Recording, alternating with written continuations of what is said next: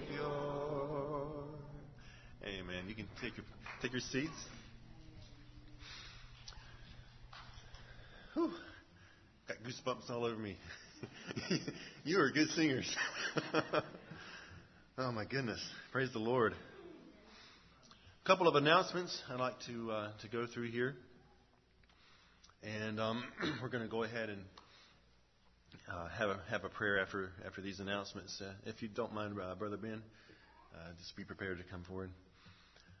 Shirley Lingle's uh, mom, she let's have some a special thought for her. She recently had a fall. She's 89 years old, and so please keep her in your in your prayers.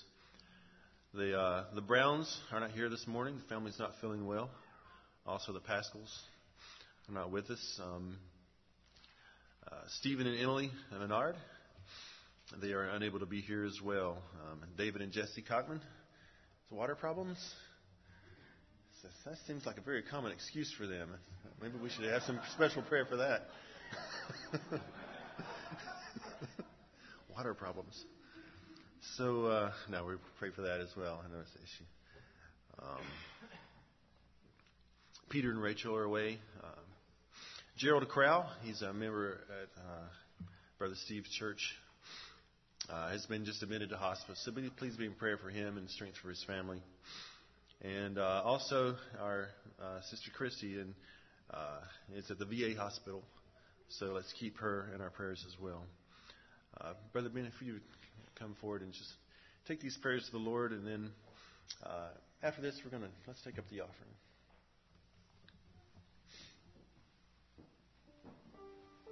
Can we stand?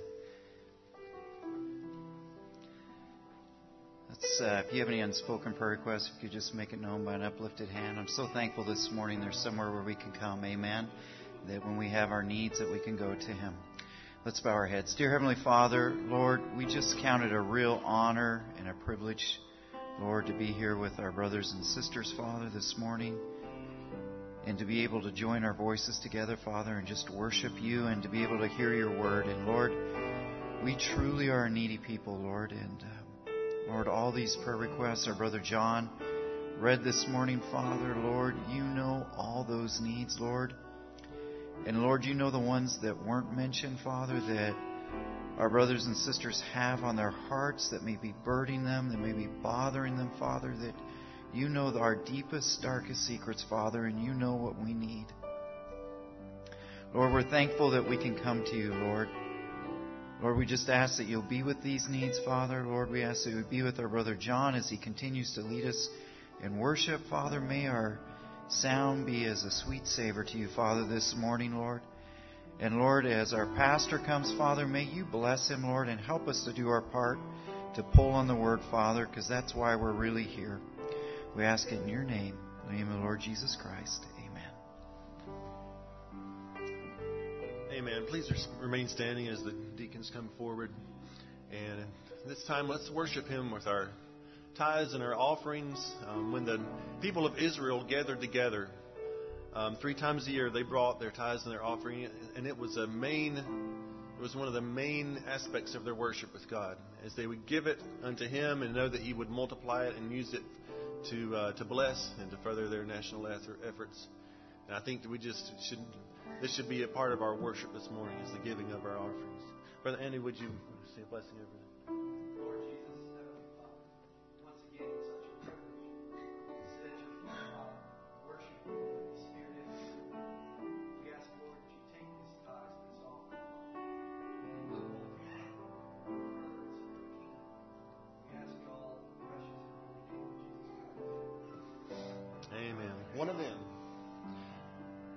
I'm one of them. I'm one of them. I'm so glad that I can say I'm one of them. I'm one of them. One of them. I'm so glad that I can say I'm one of them. Well, there are people almost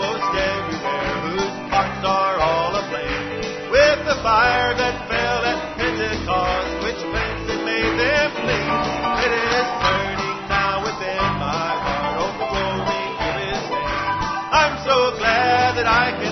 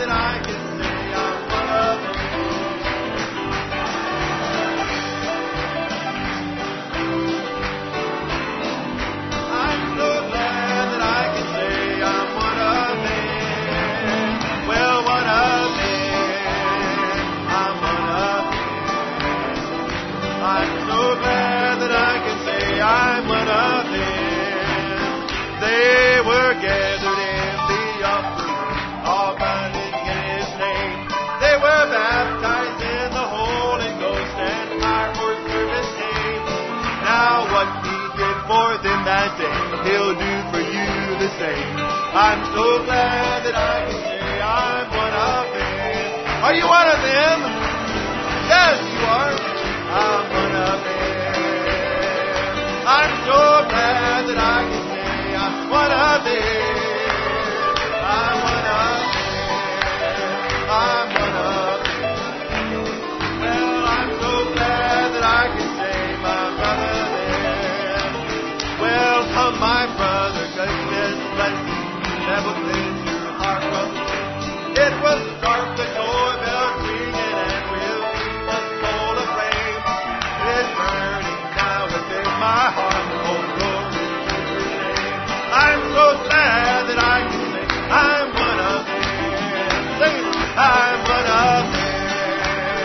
I'm.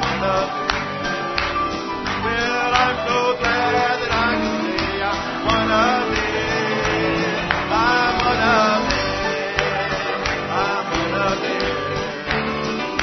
I'm so glad that I can say I'm one of them. One more time. I'm one of them. I'm one of them. I'm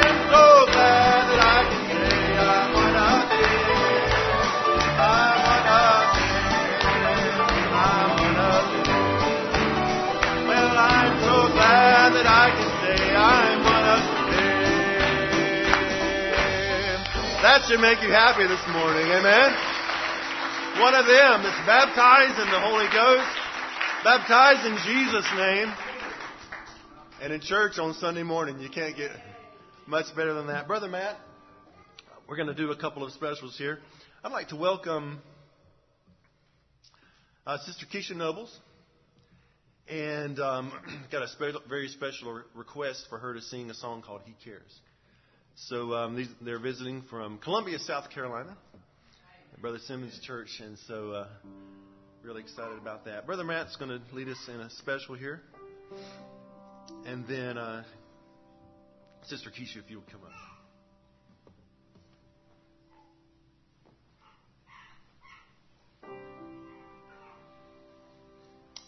I know you all knew this. Uh, sing this along with me. I've been uh, speaking in recent days with an old childhood friend of mine by the name of Jeffrey Sherrill, and I believe John knows him. But he's having really troubled days and really fighting against Satan. And what he's searching for is the anchoring of his soul. But sometimes it takes us a while to find that. So you be praying for me as I deal with him. But just dealing with that situation made me think about this song, and I love the power of it. Sing it along with me.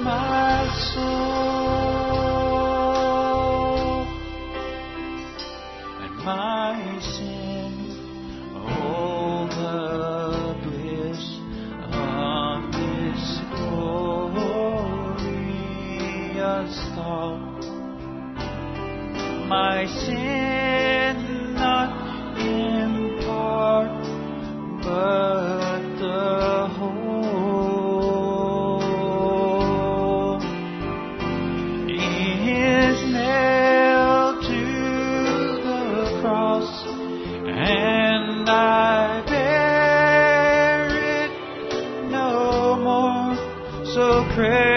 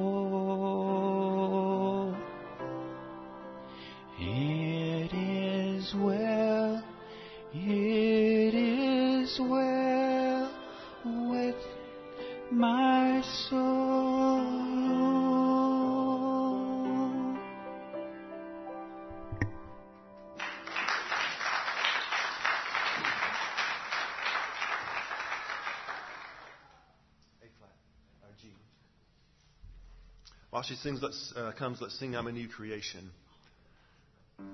I'm a new creation. I'm a brand new man. All things have passed away. I've been born again.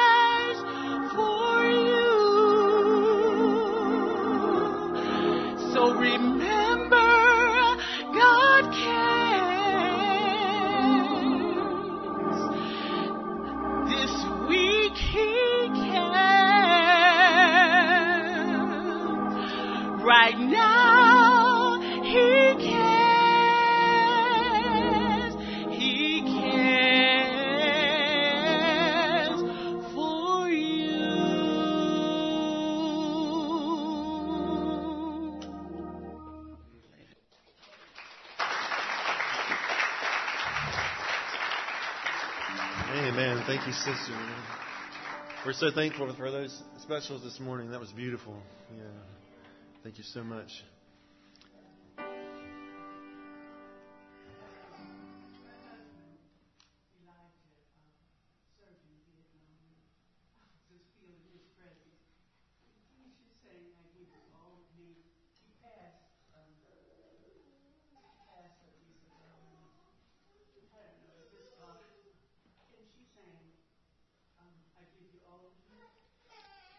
Be glad for her to do that. Yeah. And if you didn't hear that, sister is requesting that Keisha sing another song. Um, she went the wrong direction.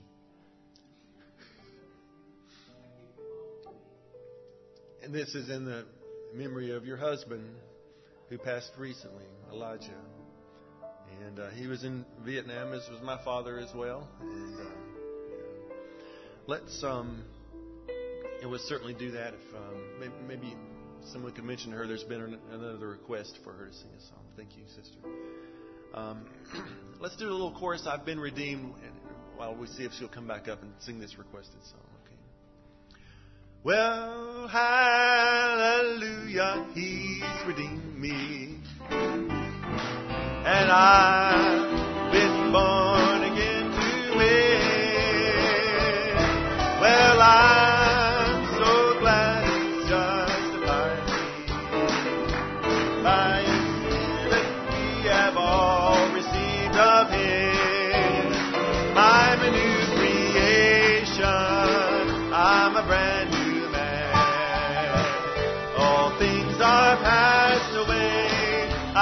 born again, more than a conqueror. That's what I am. I'm a new creation. I'm a brand new man. Well, just go to rise.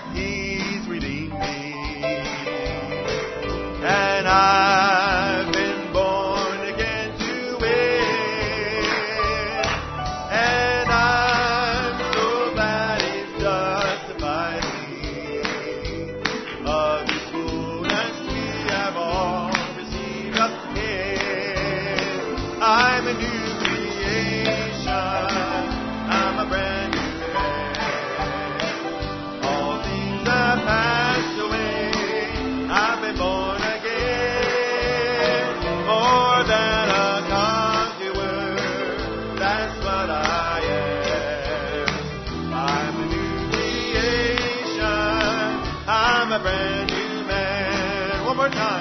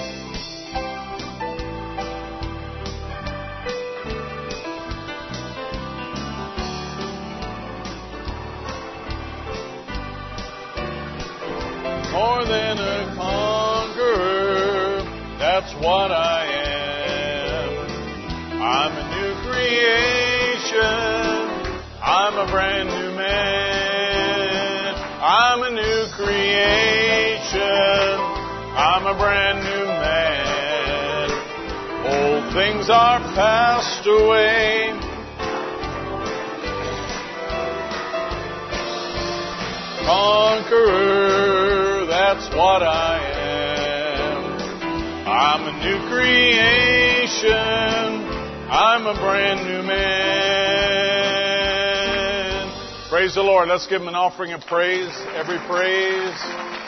Every praise. Every praise is to our God. Every word of worship, one accord. Every praise.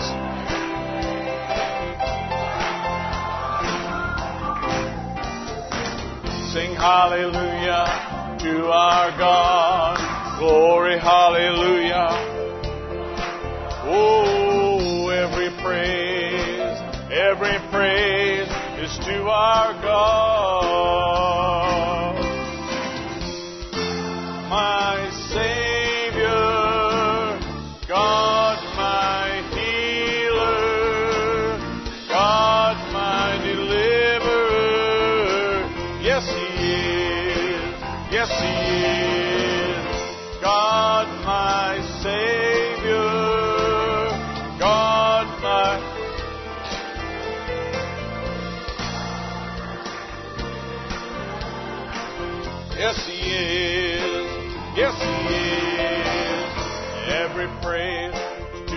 Oh, every word of worship with blood of coin, every praise, every praise is to our God.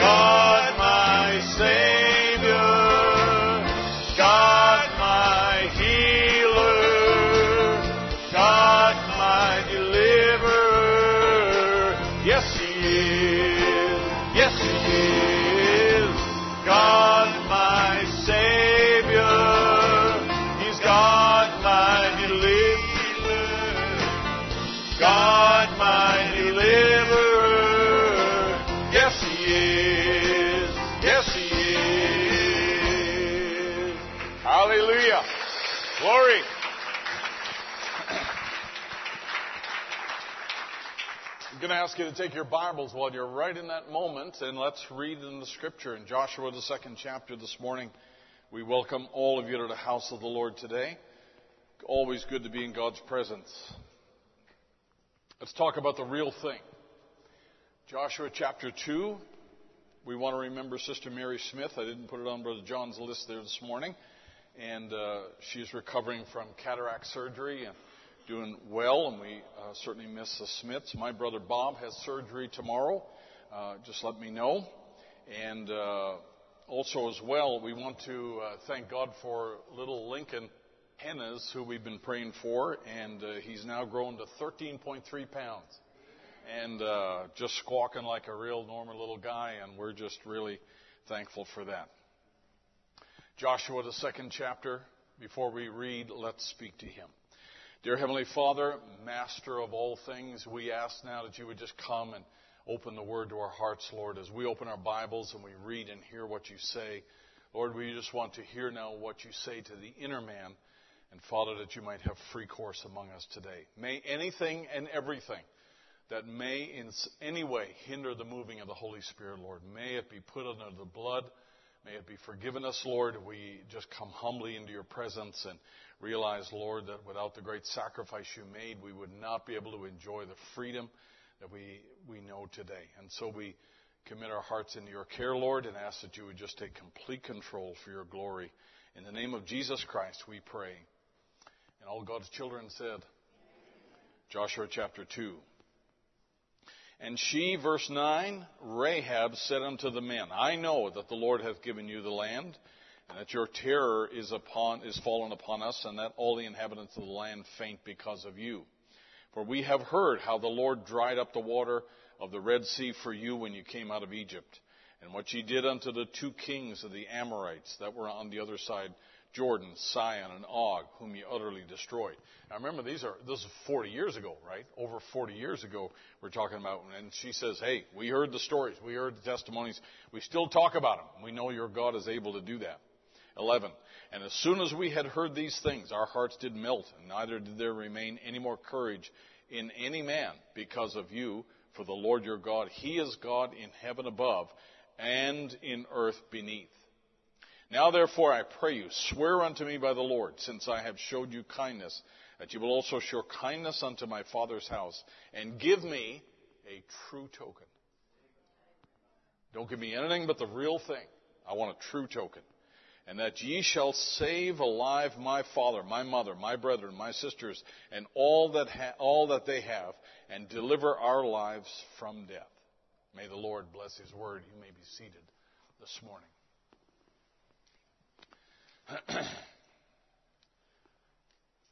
this Wednesday night, Brother John Andes is going to be with us.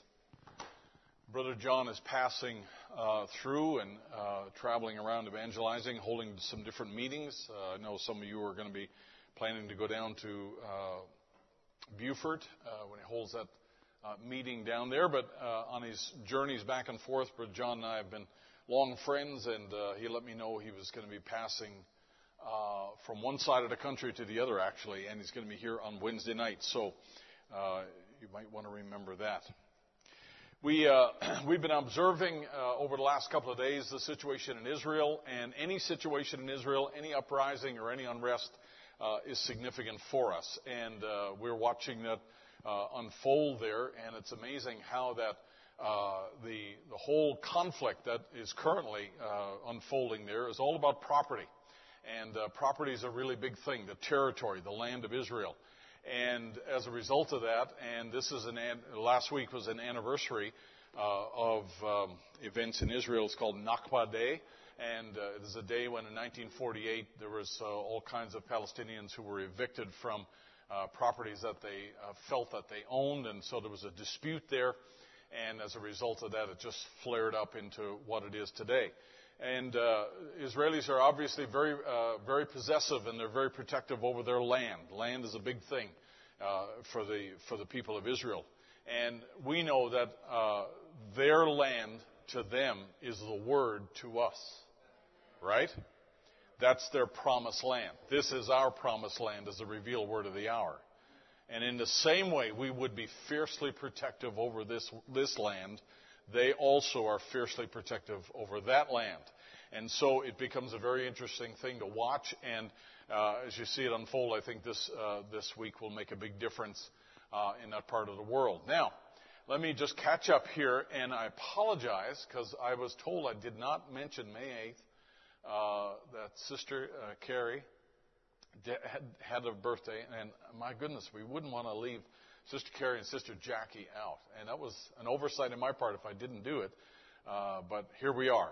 Happy birthday from May 8th. May 9th was Mitchell's birthday. We mentioned that, didn't we? Uh, well, I don't know. Sister Jen Irish and Sister Angela Pritchard had uh, birthdays on May 10th. And may God bless both of them. We sure appreciate Sister Jen and Sister Angela. May 14th was Nathan Brown's birthday. The Browns are not here today. May 16th is Caroline Powell's birthday. May 17th is Sister Marianne Roy's birthday. May 19th was the Florian, is the Florians' anniversary. And uh, I'm not sure whether they're here today, and they're not here today. And the males' anniversary, right? How many years? Nine years? God bless you both. We appreciate the males. And then May 20th is Trinity Powell's birthday as well. So may God bless all of you. It's always nice to catch up. Always nice to make sure that we don't miss anybody, for sure. All right, let's just jump right in. I don't have any other preliminaries this morning because I want to uh, jump into this subject here, and this has just been on my heart over the last little while to do. And uh, I just want to jump right into the Word here and uh, see where the Lord takes us. Uh, there's a lot that's related to this. And so let me start you off with a uh, a little statement here that Brother Branham makes in 1965. Now, how many knows that Brother Branham was a, a, not only a prophet, but being a prophet, he was a restorer. Right? Prophets are restorers of things. You remember when the altar was broken down in, in uh, 1 Kings 17 when uh, Elijah challenged the prophets of Baal. And after they had spent all day trying to call fire down, uh, there, there was hardly anything left, and Elijah comes along and he restores the altar. He takes the stones and builds them back up again into their place because that's what prophets do. They are restorers of God's way. And so when Brother Branham tackles a subject, when Brother Branham talks about an issue, uh, then there, there's, to me, the antennas go up. There's something important that we need to be sure of, and we need to make sure we continue to be sure of. Because Satan will try to confound things that uh, should be established for us. But he does that. Uh, he, he, certainly does that. And so I, I want to just begin uh, this morning by looking at looking at a couple of things here uh, in this in this statement here. Christ revealed in His own words. So I want you to uh, just stay with me now, and I want you uh, to follow as long as I closely as I can. You guys are very, very good listeners. You folks are wonderful listeners, and you're, uh, you you make notes and pay attention, and I appreciate that very much. And I can feel that pull. I honestly can. And uh, so I, I want you just to do the same today, and just uh, just work with me as we look at this subject because I think it's important, and we'll we'll elaborate on that uh, in just a little bit. Brother Branham says that down on the inside of a person, every human being, he said there's a there's body, spirit, and soul. The third realm, he said, is that soul. That's predestinated by God. How many are glad for the for the uh, truth of predestination? We we really have to be uh, thankful for that. And he said that's where the real seed germ lays, the real seed of God. It lays right there in that third realm. Today, we're so confused, today, so confused about the evidence of the Holy Ghost and so forth.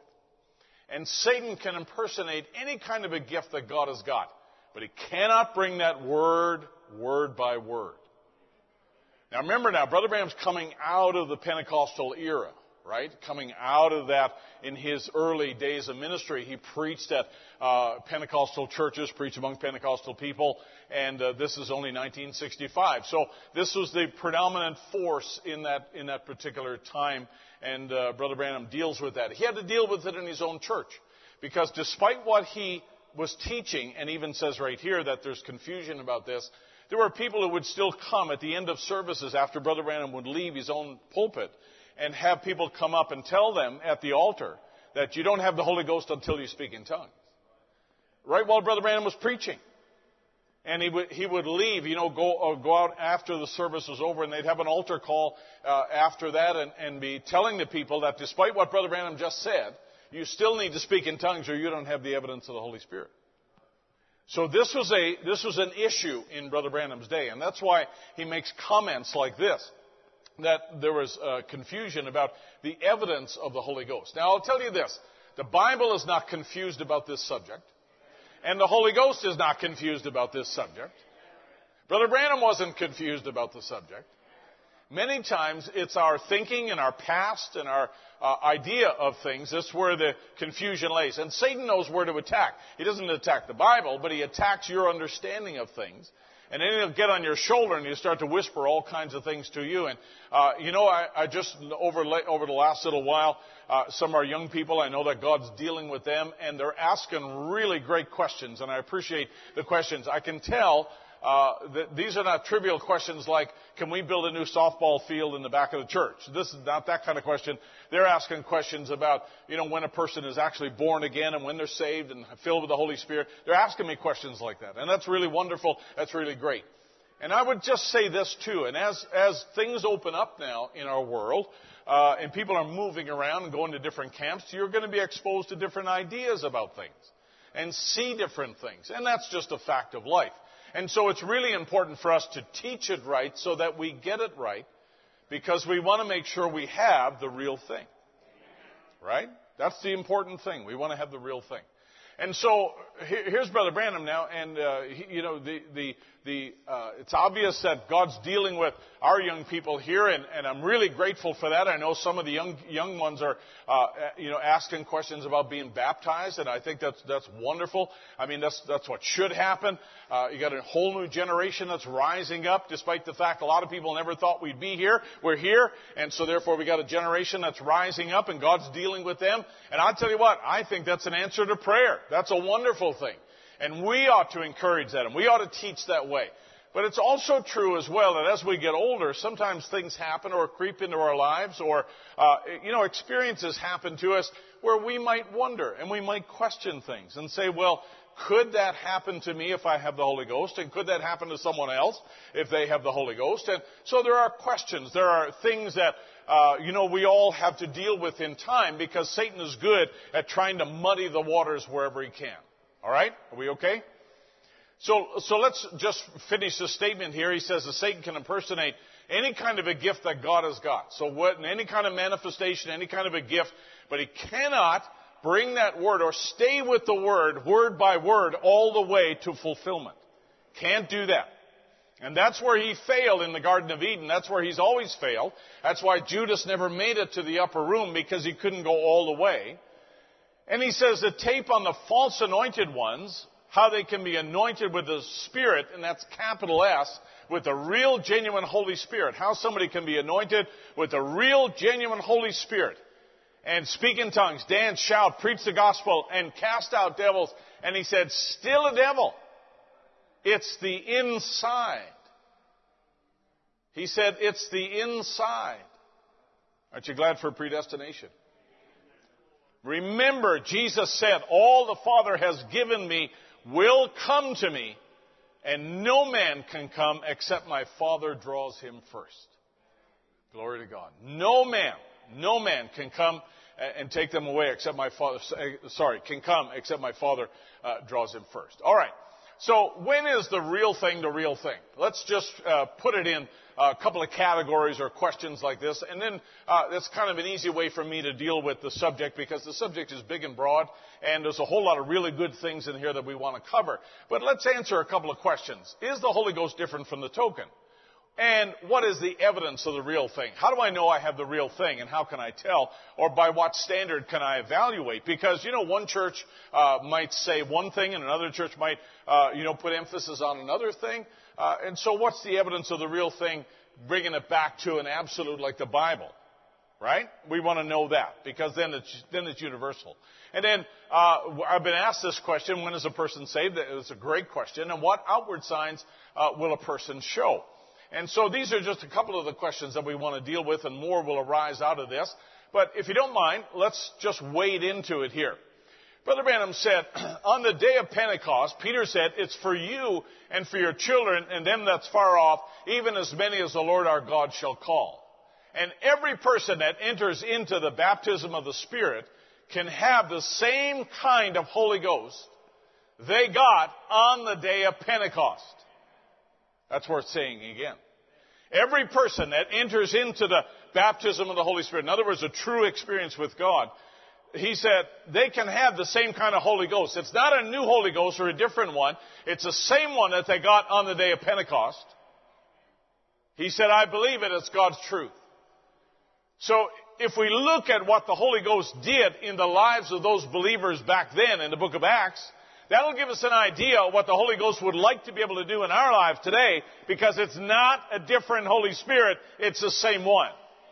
Not something that look like it, but the real thing. We don't want to have something that looks like it or impersonates it, but we want to have the real thing. And the Holy Ghost brings forth the same kind of an evidence and proof that they had back there comes with the same Holy Ghost and everybody said, Amen. All right. So I want you to uh, just remember this. You know, like some people will say, well, if it's back there, it doesn't matter, or if it's Old Testament, it doesn't matter. Uh, that, that's, a, that's a very poor way of looking at things. Because all God's Word is true. And all God's Word, even though it's seasonal, is all there for a purpose. And we learn many things from things that happened back there. There are some things that uh, came through uh, from the Old Testament, and they came through Calvary and, and, and the life of Jesus and the teachings of Jesus completely unchanged. They're just the same in the Old Testament as they were in the New, right? Some of you are not sure about that. Well, let me tell you something. Worship in the Old Testament means nothing different than worship in the New Testament. Right? They worship God and God loved worship. He's the object of worship and he delighted in the praises of his people back then. Let me tell you, he still feels the same way about worship today. Some things ceased when it came to Calvary. So, for instance, animal sacrifices were, that were uh, required in the Old Testament, they ceased after Jesus died on the cross. There was no need for animal sacrifices after that, right? There were some things that changed as they came through into the New Covenant or into the New Testament. For instance, like the year of Jubilee. The year of Jubilee was once every time period, every seven years and every 40 years that happened back uh, in the Old Testament there, and the trumpet sounded and they could go free. But when Jesus took the book in Luke chapter 4, and uh, he lets us know that, uh, you know, this is the day that, uh, that the Lord has made, and uh, this is the, the, the, the, the time of Jubilee, and he whom the Son sets free is free indeed, right? It's still a Jubilee, but it can happen anytime. It can happen here today that Christ can set somebody free. Isn't that right? So you don't have to wait for a certain year or a certain day. I mean, He's still the one who sets free. He's still that today, same as He ever was. But now we're not waiting in a time span like they did in the Old Testament. It's still freedom that, that Jubilee provided, but it can happen at any time. And then there are things that, that were made possible because of the coming of the Holy Spirit. So there are some things that never changed. There are some things that ceased. There are some things that were modified. And there are some things that were made possible. So for instance, in, Ezekiel, uh, back in the book of Ezekiel, which was promised uh, that God would uh, put a, take out of our heart the stony heart and put a new heart within us, and He'd take out our spirit and put a new spirit within us. That only was possible because of the Holy Spirit. It was impossible in the Old Testament under the blood of bulls and goats, but now because the Holy Spirit came, now He can do that inside transformation in a person's life and put that new heart within you and that new spirit within you. It was made possible because of the coming of the Holy Spirit. Does that make sense? So therefore, whenever we build our altar, whenever we uh, establish things, we want to make sure that we allow God's Word to shape our thinking. And that's really important. And if you don't think that's important, Let's take a look here. The great full Holy Ghost has become nearly a floor show Brother Branham, 1957 now. Richard Roberts, Oral Roberts, and all the other uh, programs that were out there. Television was a new thing. Evangelism now took a turn because now they were trying to appeal to a mass audience. This was not just uh, conventions and tent meetings and church services and revivals. This was now moving into that realm. So they had to soup it up and jazz it up and get better musicians and better uh, choreography. And it was not that the Holy Spirit was going to dictate this. Uh, there was going to be designers and producers and programmers programmers who were going to de- uh, design how this evangelism was going to be shaped. And they still do that, right? Many of these mega churches, they, today they have uh, choreographers of, of, services. They have, uh, you know, designers of how the stage is going to look, and musicians where, uh, you know, they, they plan their music on Monday for the for the weekend coming, and all of it is kind of laid out in their own way. And, and, and, that's, that's uh, contrary to what uh, I believe how the Holy Spirit should move. I, I, believe that the Holy Spirit should have free sway among us. How many believe that? And, and I believe that, that we should be able to worship in spirit and in truth and not in step uh, in rhythm with some programmer who tells us when to raise our hands, when to stand up, when to sit down. Hey, we should have a freedom among us that the Holy Spirit can strike your heart and you can clap your hands or you can sing and raise your hand, whatever you want to do. I, I believe that if the Holy Spirit is inspiring that, it's not going to interrupt the flow of the service. I believe it should be there. And, and he says, you got so much Hollywood evangelism, which is a new term, and God help us to tear that thing from the pulpit and get back to the Word and the true baptism of the Holy Spirit. We need it. We need to do that. That's 1957. I'd say we need it just as much today as we did in 1957. And then uh, I, I, put in this quotation here. You'll find it in Exodus chapter 20 here, and you'll find it also in Deuteronomy, the book of Deuteronomy 27, I believe that it is. And God tells the children of Israel, if thou make me an altar of stone, if thou wilt make me an altar of stone, thou shalt not build it of hewn stone. For if thou lift up a tool upon it, thou hast polluted it. So in other words, when it comes to my altar, I want you to lift up stones that are unshapen and let me shape them, not some man.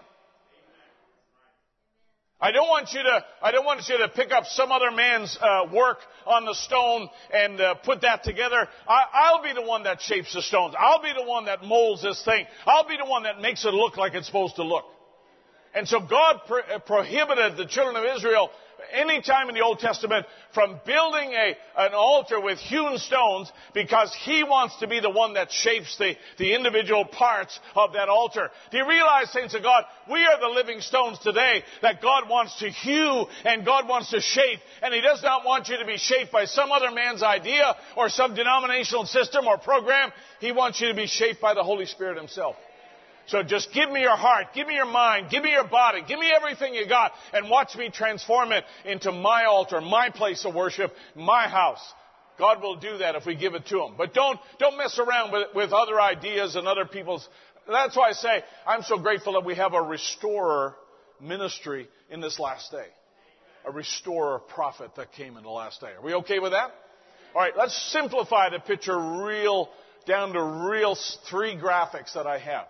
Sin separated us from God. Nobody needs much explanation on that. God was on one side of the chasm, mankind was on the other side of the chasm after the original sin, and there was no easy way across. That's why I have the graphic on the front of the screen today, the front of the sermon. People respond to this separation from God in a variety of ways. Some people, if you look over on the, on the left side of the screen here, some people walk away. They walk away in darkness. Some people live life and figure on the curve, I'm, I'm okay. And other people, like this person trying to make it across on good deeds or a better moral life, or uh, you know they attend church and they're uh, you know they try to give or or whatever else. They're trying to do things that earns them merit in the eyes of God. But you can see it only takes them so far. It doesn't take them across. There really is nothing we can do to bridge that gap. It required Jesus Christ Himself to die and make a way for us to come back into harmony with God. So that's the whole story of redemption in three screens. That's pretty good. You couldn't do it yourself. So Jesus stepped into that gap, into that breach, and made a way for us that we might be redeemed by love divine. Oh, glory, glory, Christ is mine.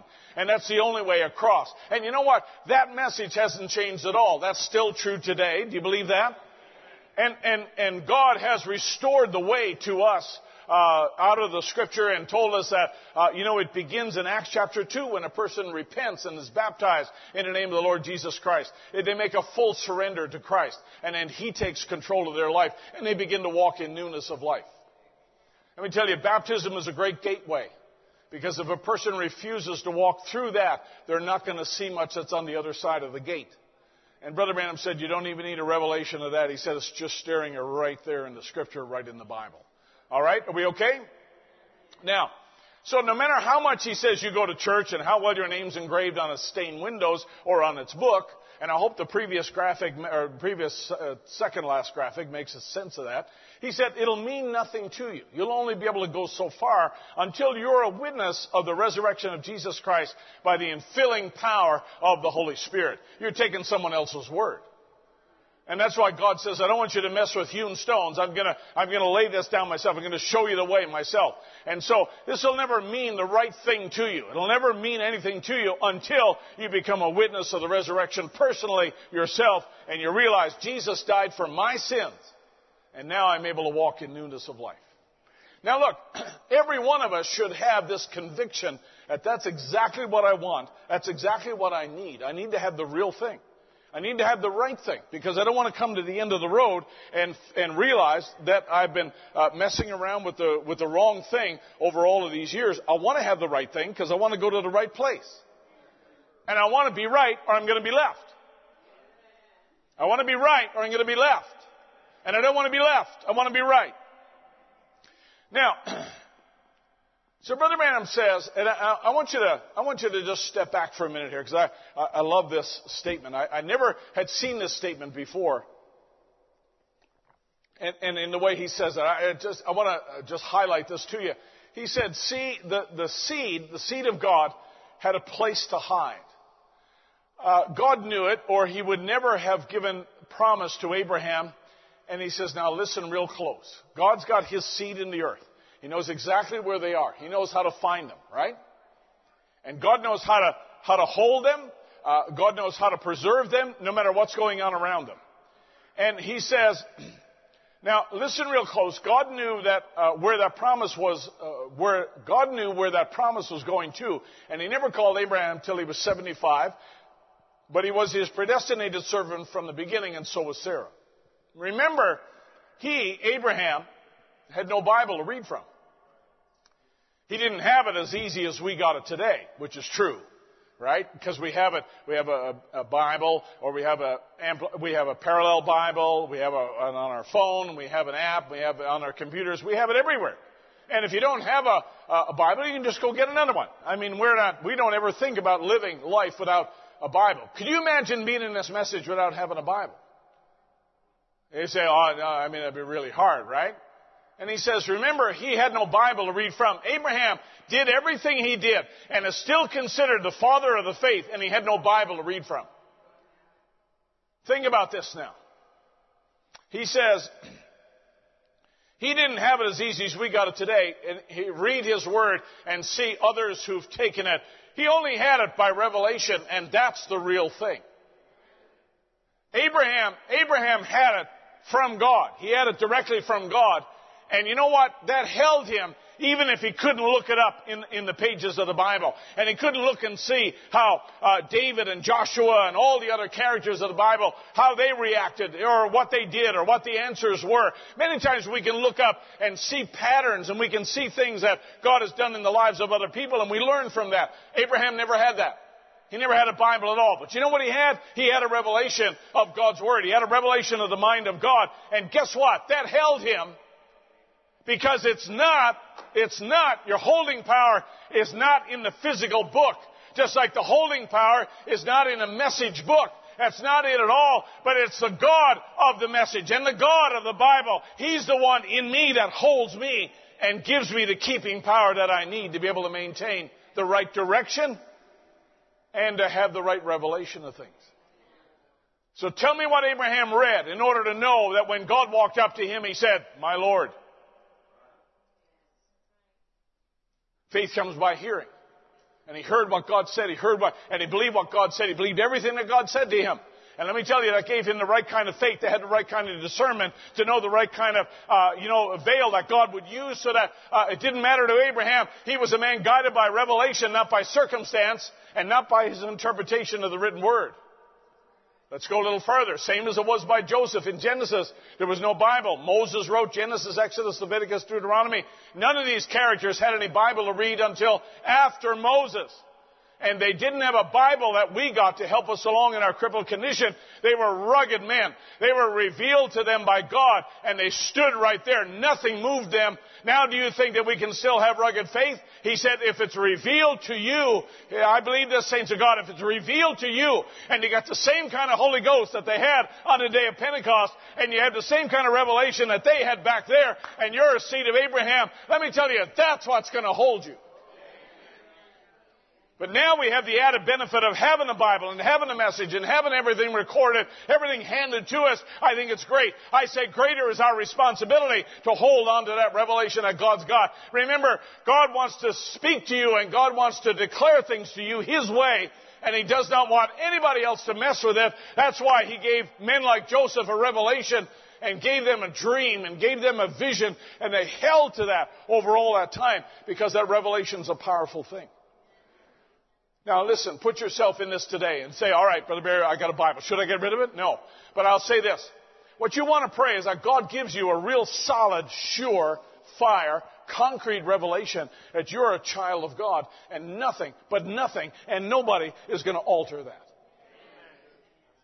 You need to have a real solid revelation that no matter what anybody else does, what other uh, young people do, or whatever any other church does, or what any other movement springs up, and I will tell you, there are movements. And there will always be movements. And there are different persuasions and different things. There, will always be that. Trust me. Believe me. If you don't believe anything today, believe that. There's always going to be uh, diversities of opinion. There's always going to be, uh, you know, different emphasis put here, and you don't got it until you do this. You don't got it until you do that. There's always be there. Let me tell you something. I believe that we, if anybody else on the face of the earth, we should be above denominational influence. Where somebody says, well, you know, if you don't go to that kind of meeting, you don't have this, you don't have that, well, you don't have it. Let me tell you, you're not the one to give it. God gives it, and if God gives it, and I got a revelation of it, and it dovetails with the Word of God, you know what? I'm going to walk ahead with no fear, because I believe if I don't have what I need, God's going to give it to me, because I'm a child of God. Not because I'm good and I deserve it, but because I'm a child of God. And no one's going to pluck them out of His hand. What you need is a solid revelation. Yes, we need the teaching, but you need the solid revelation. yes, we need the instruction. Yes, we need all the examples, and yes, we need all of that. But I'll tell you, you need the Holy Spirit to quicken that word and make it alive and make it real and make it your anchor because Satan's interested in disrupting the status quo. Not that it's wrong, uh, you know, to, to go to a, a, place or be in meetings and so forth and to enjoy diversity of the fivefold ministry. God gave the fivefold ministry and therefore it's a gift of God. And so we cannot say, well, you know, it doesn't matter. We just have a pastor and that's it. Don't limit your sights to that, to that extent. I say this, you should just say, Lord, we're not here to tell you what to do but rather we are here to receive from you whatever you have for us. And Lord, just guide me into all truth. And Father, protect my heart that I believe not the wrong thing. Are we okay? I thought I'd just carry that out for tonight. Now here's Brother Branham in desperation. It's the evening service when he preached a token in the morning. Alright? So, Brother Branham's directed now in 1963 to preach on the token, and he said it was the most direct revelation, he said outside of the seven seals, the most direct revelation that God's ever given to me. And this is something that was born only for the end time. This is like a parallel to the Jews going out of Israel in the days of Pharaoh, and they had to apply a token because the only alternative was the death angel or the token, one or the other. Isn't that true? There was no halfway. I mean, you either applied a token or you didn't. The angel was looking for one thing and one thing only. He was not looking for your ability to sing or how many books you print or whatever else. He was looking for one thing, and that was a token. If he saw it, he went on. If he didn't see it, he came in. You don't want the death angel to come in. You want him to pass by, right? And, and so here's here's uh, here's Brother Branham telling us that uh, I, I, he said I, I thought I'd just carry this over. This was so impressed him. This so moved him. And this so stirred in his heart that now the token is applied and the token was available. And this description of the token, because you don't find John Wesley and Martin Luther and, and uh, Spurgeon and Zwingli and them talk, preaching about the token at all. But here's Brother Branham coming into this understanding now. The Word is open through the seven seals, and now he's coming into this third pull, which is the open book, and the thunders are sounding. And here he is now, and he's bringing forth a revelation on the, on the token and he's saying, This was so moving today, I thought I'd carry it over into tonight. So he gives the executive summary. You may, uh, sometimes you may, you may not hear me say it, but sometimes I do say it to people. Uh, you know, they say, Brother Barry, I had a dream and it matches my life story. And I'll say, hey, if you don't mind, give me the executive summary. You follow me? Because a life story and a dream, a couple of dreams can take, ooh, you know, at least a full day? So give me the executive summary. So here's Brother Branham, and I hope you catch the point here. Here's Brother Branham. He's, he's summarizing some of the things that God had said to him in, through him in the morning service called the token. And he said it was just too tremendous. And he, he, he preaches it two times again after this. And I hope there was some good tapes on it can be carried out, so it can be carried out. I hope there's some good tapes on it so people can listen to it. Why? So it can be carried out with all the message I've ever brought that was absolutely ordained of God. So, in other words, it needs to be said, it needs to be heard, but it needs to be carried out. Right? The whole principle of the token is that the, bu- the blood did you no good as long as it, was, it remained in the bucket. It had to be applied. Just like the message of salvation, it does nobody any good unless you carry it out. Right? Hey, listen, born again believers get wet. Born again believers get wet. They go down. They want to be right because they don't want to be left. So he says, I, I, I believe this, this message, he said, was absolutely ordained of God because, of course, like the regular commission, like the seals and things, directly, this, that was directly the Word of God. And I'm talking about a message to preach. I believe that, uh, that needed to follow the seven seals and watch what's coming after the seals, the uniting of the people uniting signs, red light flashing in the last days. sign of women getting prettier and men what they would do. You know what else is prophesied to happen in the last day we don't talk very much about? Is that the love of many would wax cold.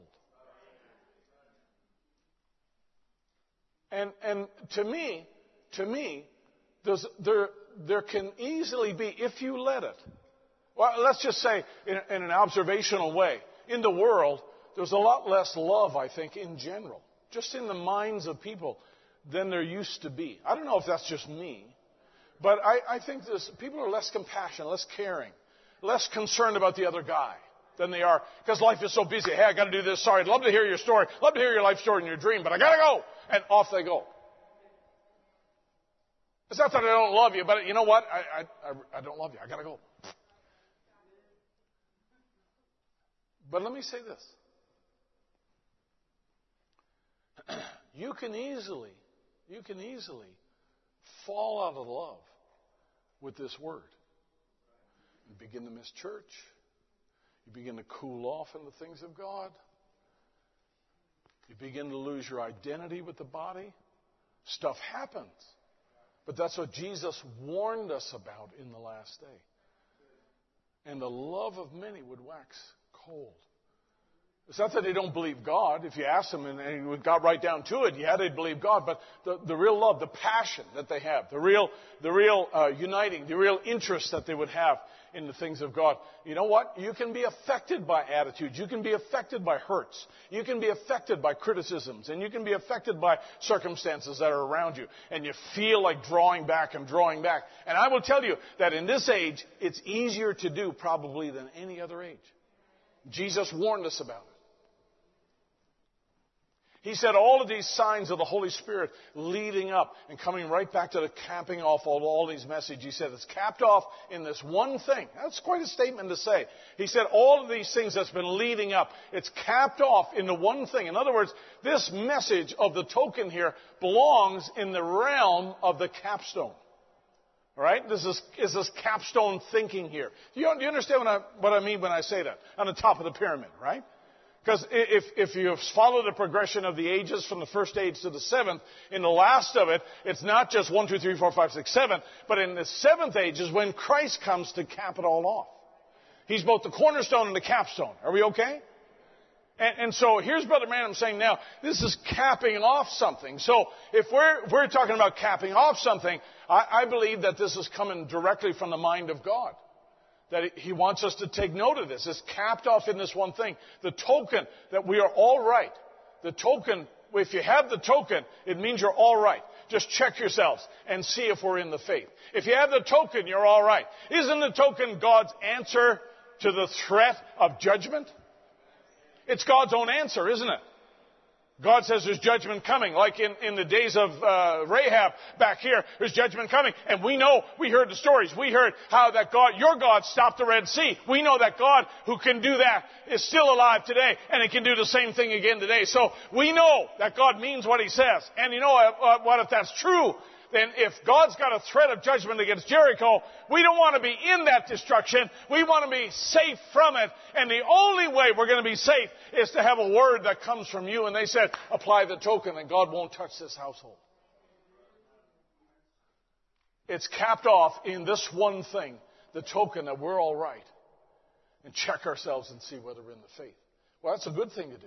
Have I got the real thing? That's what I want to know, right? Have I got the real thing? Have I got the real goods? Have I got the right stuff?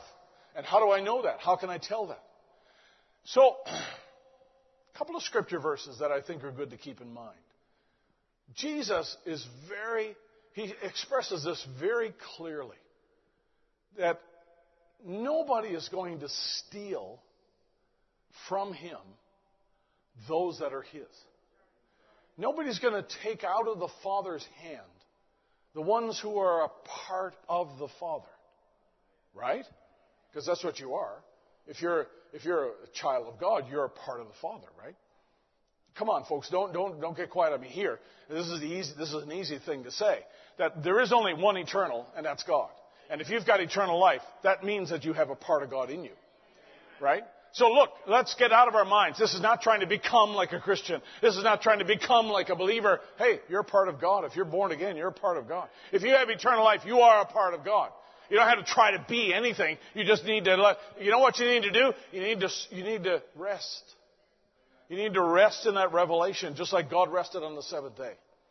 That's exactly what you need to do. You need to rest in the fact that yeah, I'm, a, I'm not only, uh, you know, a child of God, and I not only had an experience with God, but I'm actually a part of God. Do you believe that today? Let me tell you, you're going to have to believe that. You're going to have to believe that with all your heart. You're going to have to believe that, I think, to the point where when I say that, you're going to have to get to your feet and say, yes, praise God, amen, we believe it. You don't need to do it now because that would be fake. Too late. So they, they, they gathered around Jesus and they said, How long dost thou make us to doubt? If thou be the Christ, tell us plainly. And Jesus answered them and said, I told you, and you believe not. The works that I do in my Father's name, they bear witness of me. But ye believe not, because ye are not of my sheep. As I said unto you, my sheep know my voice. My sheep are somewhat, are, are very much in the eye of, of Jesus himself. They're, they're very much his concern, right? How many of you believe you're one of his sheep? My sheep know my voice, and I know them, and they follow me. And I give them, I give unto them eternal life. I'm the one that imparts eternal life. I am the one that they come from. And they shall never perish. They shall never perish. I think that's wonderful. Say it with me. They shall never perish. They shall never perish. Even if your body goes down in this earth before the change comes, let me tell you, you'll never perish. We'll meet you right on the other side. We'll meet Sister Greg on the other side. We'll meet Brother Larry right on the other side. I, I believe there be no doubt at all. We meet Harold Buchanan over on the other side and, and just step into that place because they're, they're over there. They're not perished at all. They're alive. They're in another place. They're alive. They're in a better place. They're in a better body. They'll be on the other side. They'll never perish. Neither shall any man pluck them out of my hand. Now Satan can beat you up and he beats up people real well. He beats up people a lot. And he tries to confuse, he tries to bring you into darkness all that he possibly can. But let me tell you, nobody is capable, nobody has the power to pluck them out of my hand because my Father which gave them me is greater than all, and no man is able to pluck them out of my Father's hand. You know what I just gave you? I gave you a guarantee of your eternal destiny. That's exactly what that is. Can I give you another one? And now, I am no more in the world. This is Jesus now praying. But these are in the world, and I come to thee, Holy Father, keep thou thine own name, those whom thou hast given me, that they may be one as we are. Even when I was with them in the world, I kept them in thy name. Whose that, those that thou gavest me, I have kept, and none of them is lost. None of them is lost. None of us is lost. If you're, let me tell you, if you're in that great economy in the mind of God and the attributes of God, none of us are lost. Say it with me. None of us are lost. None of us. And we shouldn't act like we're lost. We shouldn't, we shouldn't sing like we're lost. We shouldn't, uh, you know, have a look on our face like we're lost. None of us are lost. You know, if I, if I, if I, if I lived in, in uh, Gaza today, I'd have a look of frustration and fear, and dread on my face because there is no definite outcome. How that's going to come out? Probably not going to be good. And they have a right to have a fear. I was just looking at some pictures there because uh, I've been following this and looking at some pictures that they posted about, uh, you know, families carrying their children and all the other destruction that's going on there. And they got, the, the, you know, the looks on their faces, the, the, the fear that's written all over their faces here because they don't know how it's going to come out. We as believers, we should not have that look on our face. You can be tired, you can be weary, you can be worn out, you can be uh, frustrated because the things don't always work the same the way that you expect them to work out, and all the rest of it here. But you know what? When we peel away all the layers, you should have a look on your face that says, "I'm not lost at all." You know what? Those are temporary frustrations that I experience in life, but I'm not lost at all. I'm saved. I'm found. I've been, I've been redeemed by love divine. Oh, glory, glory, Christ is mine. So your job is to walk in the light. As a matter of fact, that's the thing that attracted you in the first place. If we say we have fellowship with Him and walk in darkness, we lie and do not the truth. But if we walk in the light as He is in the light, if we walk in the light as He, as He is in the light, not as He was in the light. Hey, we thank God for the history, but we act on the current revelation. We thank God for the stories, but we act on the current revelation. Isn't that right? We thank God for what He was. We thank God for what He did. We thank God for who He was to all those people back in time. We thank God for, uh, you know, the anointing He gave those saints that died a martyr's death. We thank God for all of that. We thank God for how He cared uh, for the widow of Nain. We thank God for how uh, He got the, the Israelites placed into the promised land under Joshua. We thank God for that. And we believe that if God can do that, God can still do it today but we're not acting on what they did back there, and that's why we're not acting on what Pentecost taught. We are acting on what God is doing in the light of the hour, because that's the thing that attracts the children of God and the sons of God, is what God's doing in that light today. And we have fellowship then one with another, and the blood of Jesus Christ, His Son, cleanseth us from all sin. If we walk in the light as He is in the light. I, I always marvel at this because this is something that I uh, track all the time when I'm traveling overseas. That you know, you can be at nighttime in one part of the world and it's daytime's morning in another part of the world.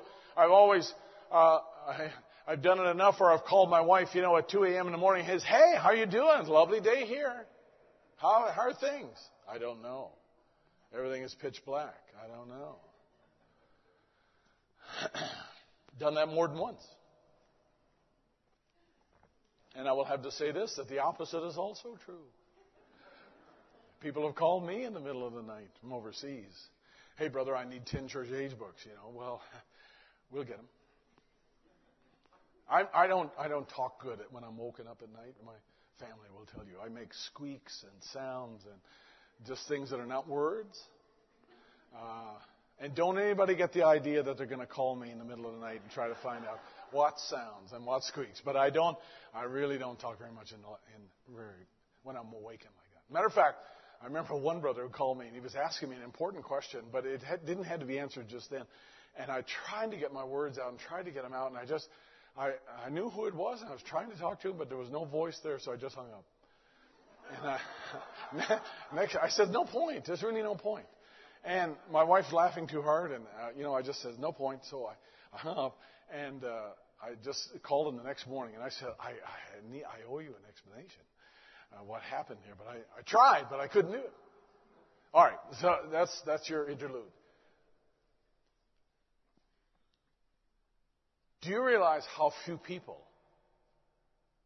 fall into the light category by revelation? There's a lot of people who believe, Brother Branham said it's easy to believe what God has done and what God's going to do, and failing to recognize what God's doing. Remember, it, it is.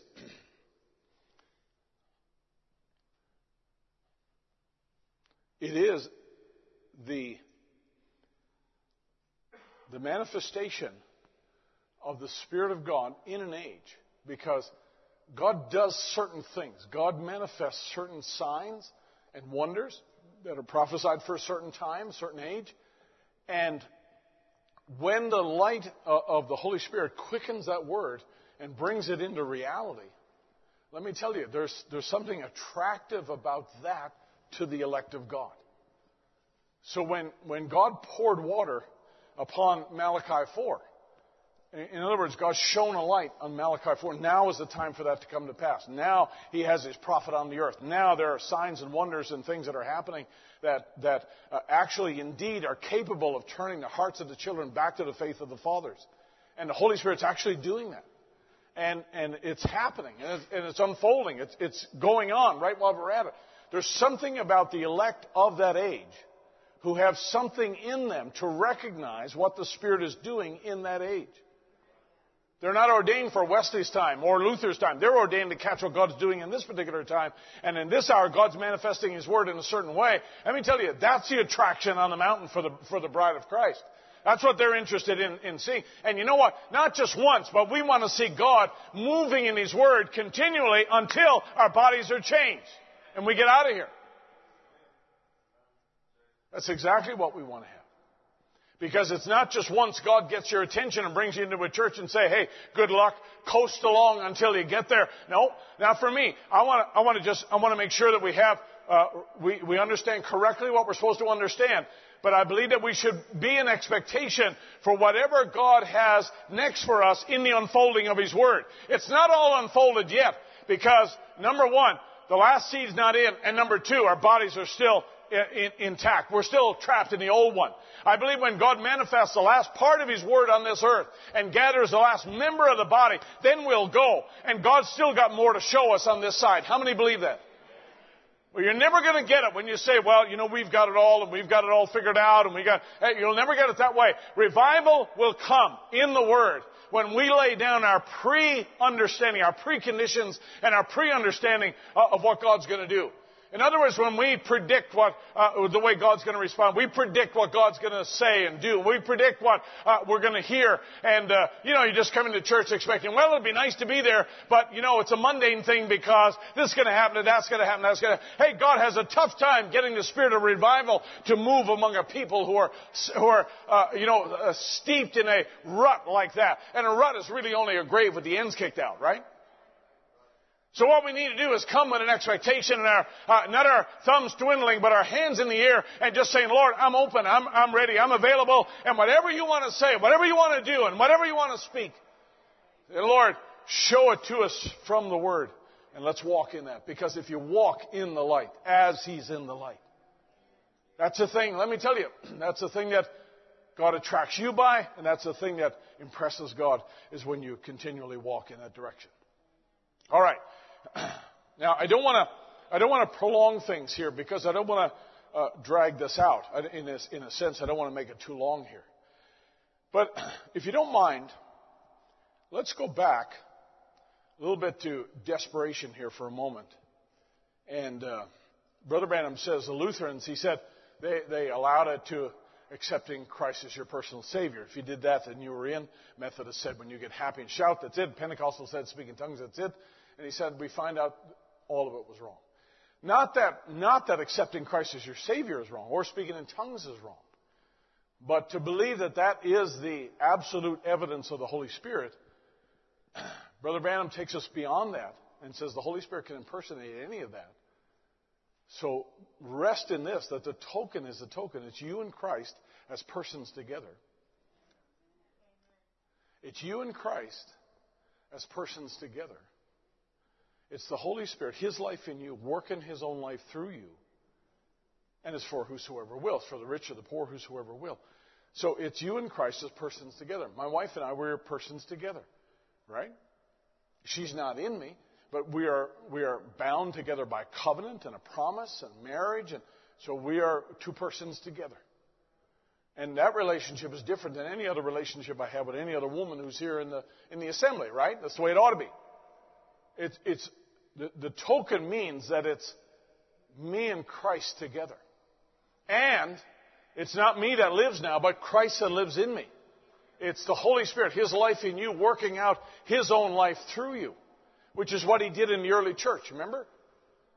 Remember, that, that's, that's a kind of control, this kind of interaction that he had with the early church members there that whatever he wanted to carry out, he could do it. He could, uh, you know, he could have Peter, you know, to stand up in the jail and the, and the doors open there and he walked through and, and uh, he could have, uh, you know, somebody pass by and their shadow would, would cause the uh, people to be healed. Remember I told you before, it's not shadows that heal, but whatever you're overshadowed with, whatever you're overshadowed with,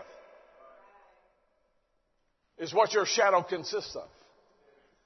So it's, it's not a physical shadow because anybody could, you could sit in anybody's shadow, but you wouldn't be healed. But let me tell you, the Holy Spirit was living His own life through them in that day. And I say, if we've got the same Holy Ghost, and we, we understand that now, right? That the same Holy Ghost they had back then, that same Holy Ghost you can have today. And if that's true, that if He's living His own life through you, and we should be coming closer to that, then you know what? There really should be no limit as to what he can do at all. All right, let me give you an example here. He says, he says, here's Abraham and Isaac up on the mountain there, and he threw his little head back, reached down in his bosom, took a knife out, raised it up, pulled his hair back, and his heart choking, swallowing it back as if to say, Farewell, Isaac, my boy. Raised his hand about that time in full obedience. In full obedience. Even if you're doing something wrong and walking in obedience. the Holy Ghost is there to stop you. He's your revealer. He's your checker. He's your teacher. Come on. He's your comforter. He's your Lord. He's your healer. He's your joy. He's your peace. He's your stop, your stoplight when you're doing something wrong or about to do something wrong. Maybe it's something that you don't understand and you're walking in obedience. Here's Abraham walking in obedience. The Holy Ghost is there to stop you. And you say, well, I'm afraid if I receive the Holy Ghost, I might act indecently. Don't you worry. If it's the Holy Ghost, He'll know when to stop you and when to start you. He's got the button in His hand, so He knows when to turn it on and turn it off. You just throw yourself at His mercy. You know what? This PowerPoint is not on autopilot and it's not going to run to the next slide until the man who holds the button, he's the one that pushes it and allows it to go to the next slide. There's somebody got that button in their hand, and I will tell you what, that's what the Holy Spirit wants to do in your life, is to hold your life in His hand, and when He's ready to push the button, I want you to go here, and I want you to do this, and I want you to believe this, and I want you to experience this. He's got the button in His hand. What you gotta do is quit pushing the buttons on your own. You gotta quit believing that you're the one that's gotta make the decisions about putting your buttons there, but when you put your life in God's hand, you actually surrendered your controller to God and said, now you be the one that controls my life. You be the one that presses the button. You be the one that tells me to go forward. You be the one that helps me to forgive. Because sometimes it's hard to forgive. Sometimes it's hard to show the right kind of compassion tolerance for people. Sometimes it's hard to get over hurts. But you know what?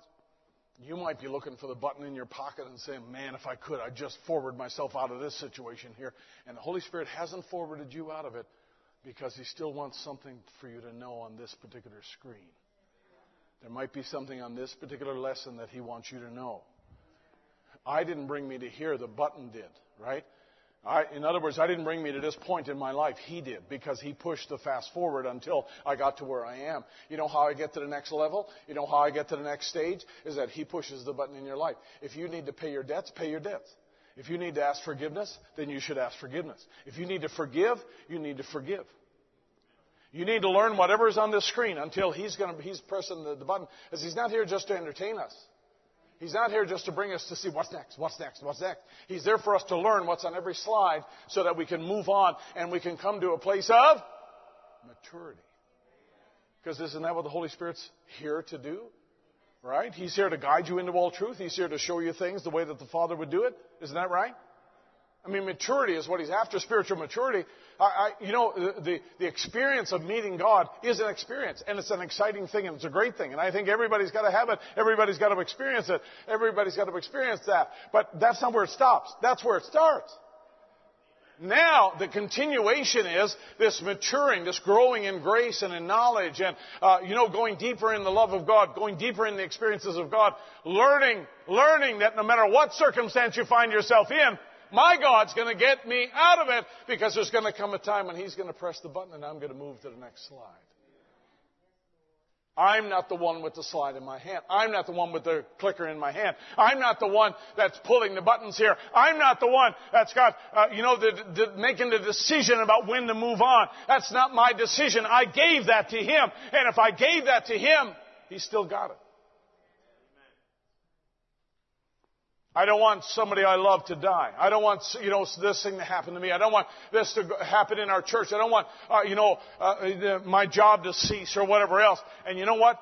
God is just telling you that no matter what screen we come to, I've still got the control in my hand. And I'm going to get you through this screen just like I got you through the screen beforehand to get you to this screen. And then there's another screen beyond that and another one beyond that until we come to a place of maturity. And you know what a place of maturity is? It's either the graveyard or the rapture, one or the other.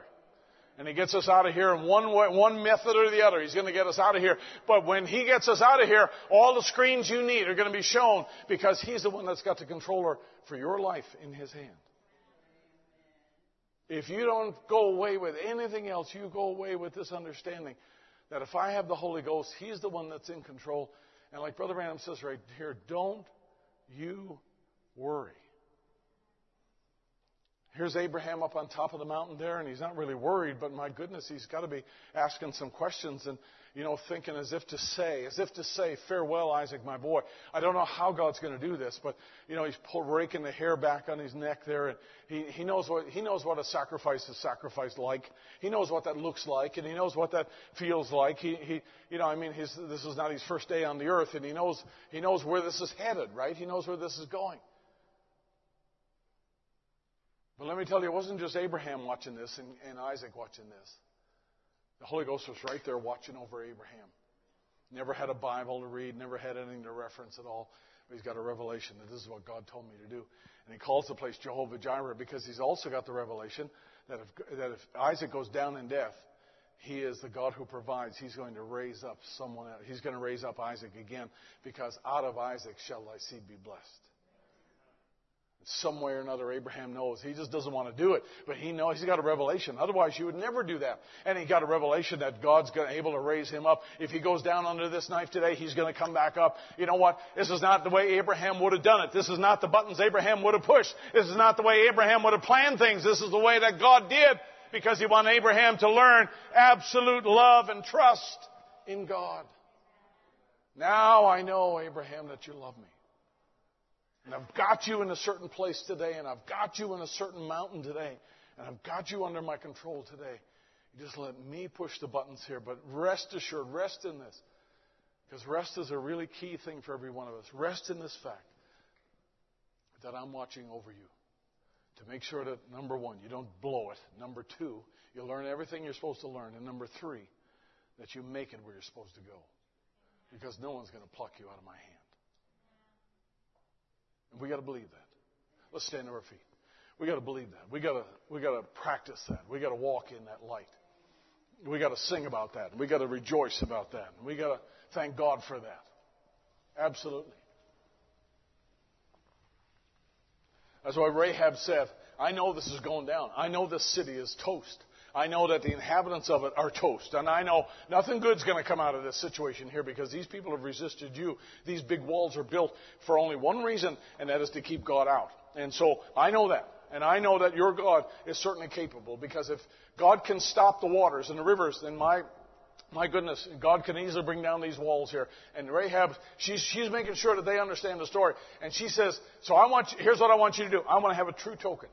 I want to have a true token here that's going to guarantee that when, when judgment strikes this place, I will not be numbered in that, in that judgment. And those, those tape boys gave her that assurance. And let me tell you, she walked out over the ashes of that city very much alive with her father and her mother and all those that were in, inside in that house there. What is that, folks? That is not, that is not what she deserved. That's God's mercy. That's God's grace to her. That's exactly what that is. And that's what God desires to do in our lives. But I will tell you something that He runs this thing. He's got the controller in His hand. And if He does, you know what? I know that He's concerned about my good all the time. He's concerned about what I need and what I have. He's help, interested in helping you overcome the personal battles that you face and struggle, the things you struggle with. God's interested in helping you over all of that. How, do you believe that? We should rejoice in that. We should be thankful for that. And uh, I will tell you that Satan must be so frustrated when it comes to, uh, you know, reminders and services like this of all the promises that are made on our behalf. Because you're, you're, you're the resistance movement that's in the earth. And the very fact that you're still here means that Satan is not as powerful as you are. He's not as powerful as God. Right? And that's got to be so frustrating to him. And that's why he fights so hard. And that's why he resists so much. But I will tell you something that there's no power greater than the power in our God. And you've got greater is He that's in you than He that's in the world. Hey, we've already made it. Already done. It's a done deal in the eyes of God. It's already done. You believe God's able? There's an army that's rising up. Let's sing it this morning. John, help me sing if you will. There's an army rising up. Yes, there's an army rising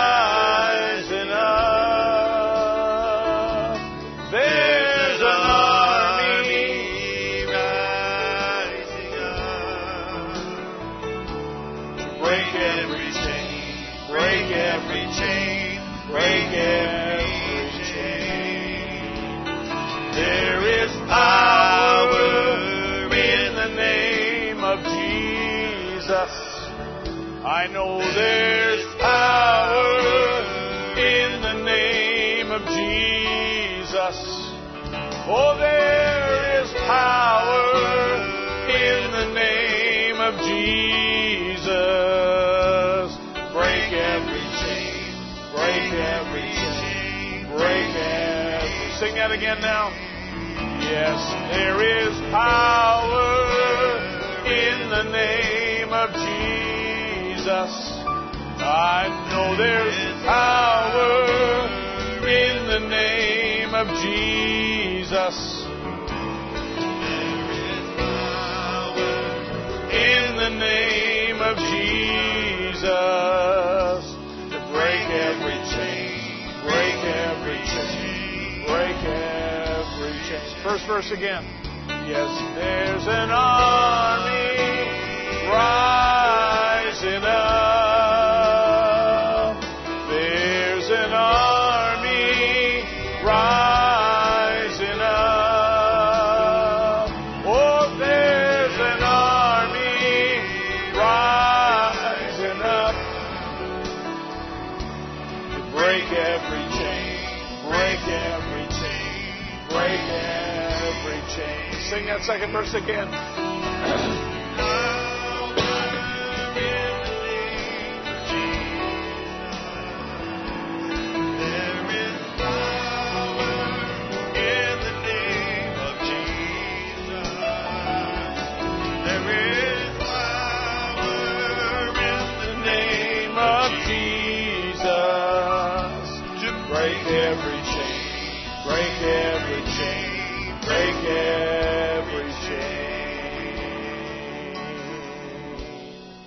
Hallelujah. Break every chain.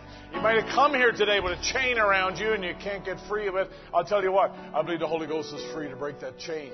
I believe you should be free tonight to break that chain. I believe he can do it tonight. But you got to believe that he can. You believe that he will. You got to trust him for that. I believe that he will. Shout to the Lord. Let's put it in as key of C, I think it is. Let's sing together.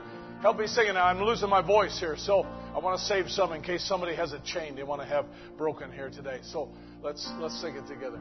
My Jesus, My Savior, Lord, there is none like, like you.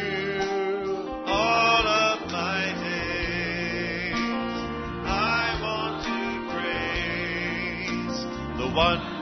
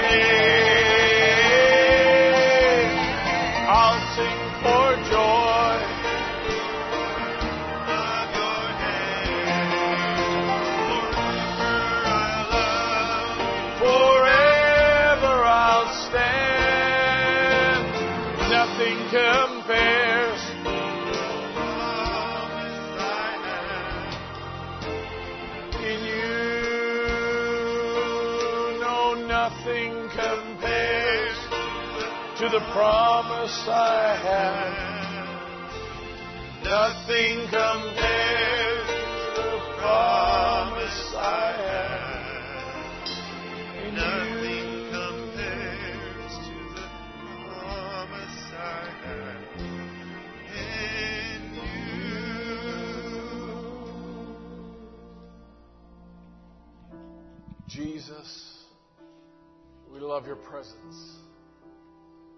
love where you are. We love being where you are. We love being in the light where you are, Lord. Like your prophet said, Lord, is so grateful that the revelation of the token could come forth so that it could be lived now, it could be applied, it could be on display. Now we would have no fear of the death angel. And no matter what happens in the world, Lord, any sickness, any war, any grievous thing that would come. We live in a day when we wonder what's next. But Lord, for us, there's a seal on the door that indicates the blood of Jesus is applied. And the life of Christ is displayed as an impregnable shield against the judgments that are passing through this world.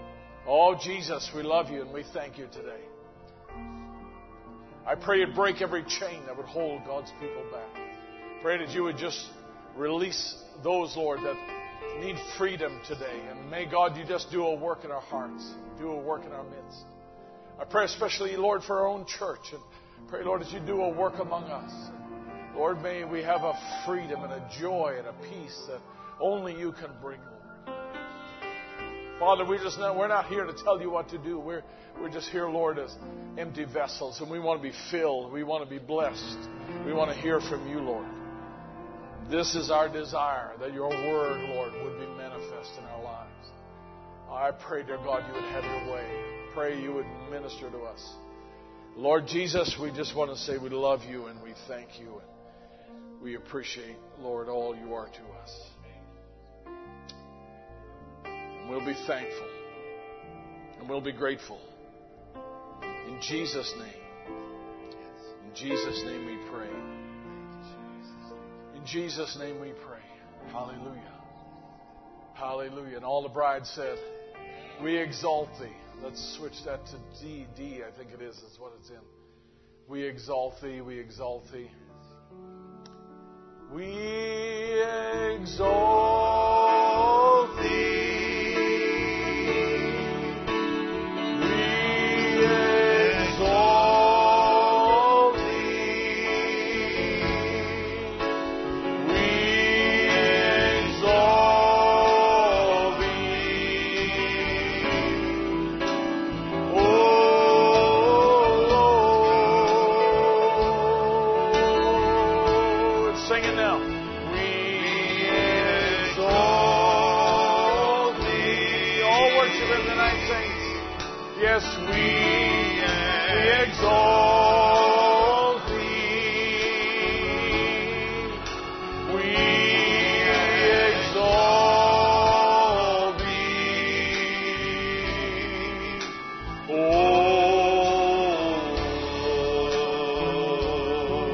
once again now.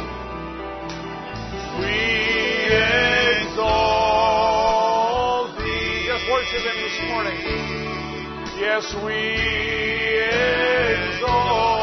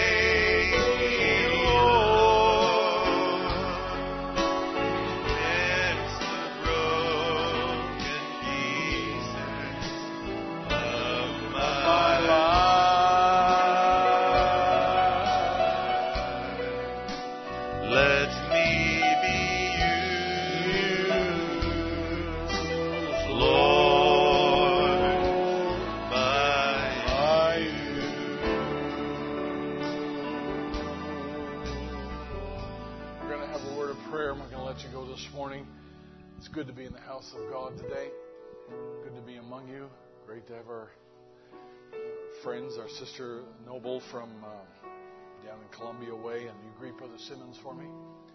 And uh, good day to each and every one of you here today. And may the Lord bless you and bless the rest of your day. May your conversation be sweet, and may your thoughts just be stayed on Him today.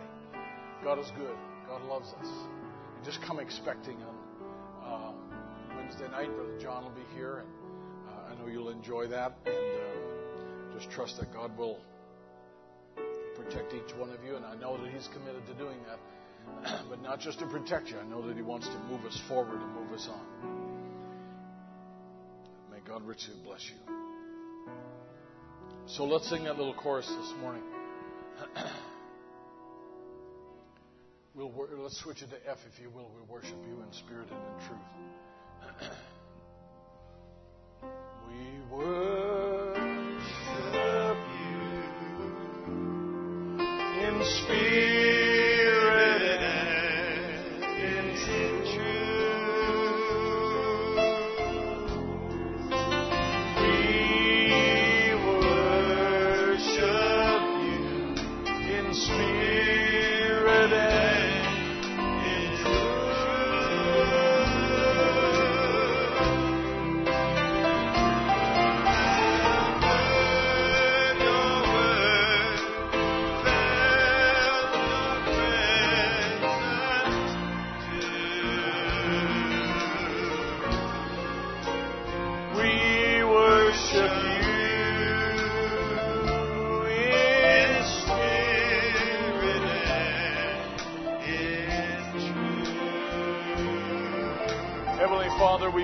blessing upon each saint of God that's gathered here today, Lord, and those who are listening. We pray that you would just minister healing, peace to each one, Lord. May we have the assurance of the presence of the Holy Spirit in our lives, Lord. Father, for those that may be seeking the Holy Spirit, Lord, may they just reach out to you. Father, I pray you change their lives, Lord. Fill them, I pray. Fill them to overflowing. Lord, they might experience the true joy, joy of the Lord, which is our strength. Have your way, Lord, among us, I pray. Lord, we desire to move out of the way and let you just speak and let you just have complete control. Gather in this place. Bless each one now, we pray in Jesus' name and for your glory. Amen. And amen. And amen. If you want to stay and worship a little bit, you're certainly welcome to do that. Sing it as you go this morning.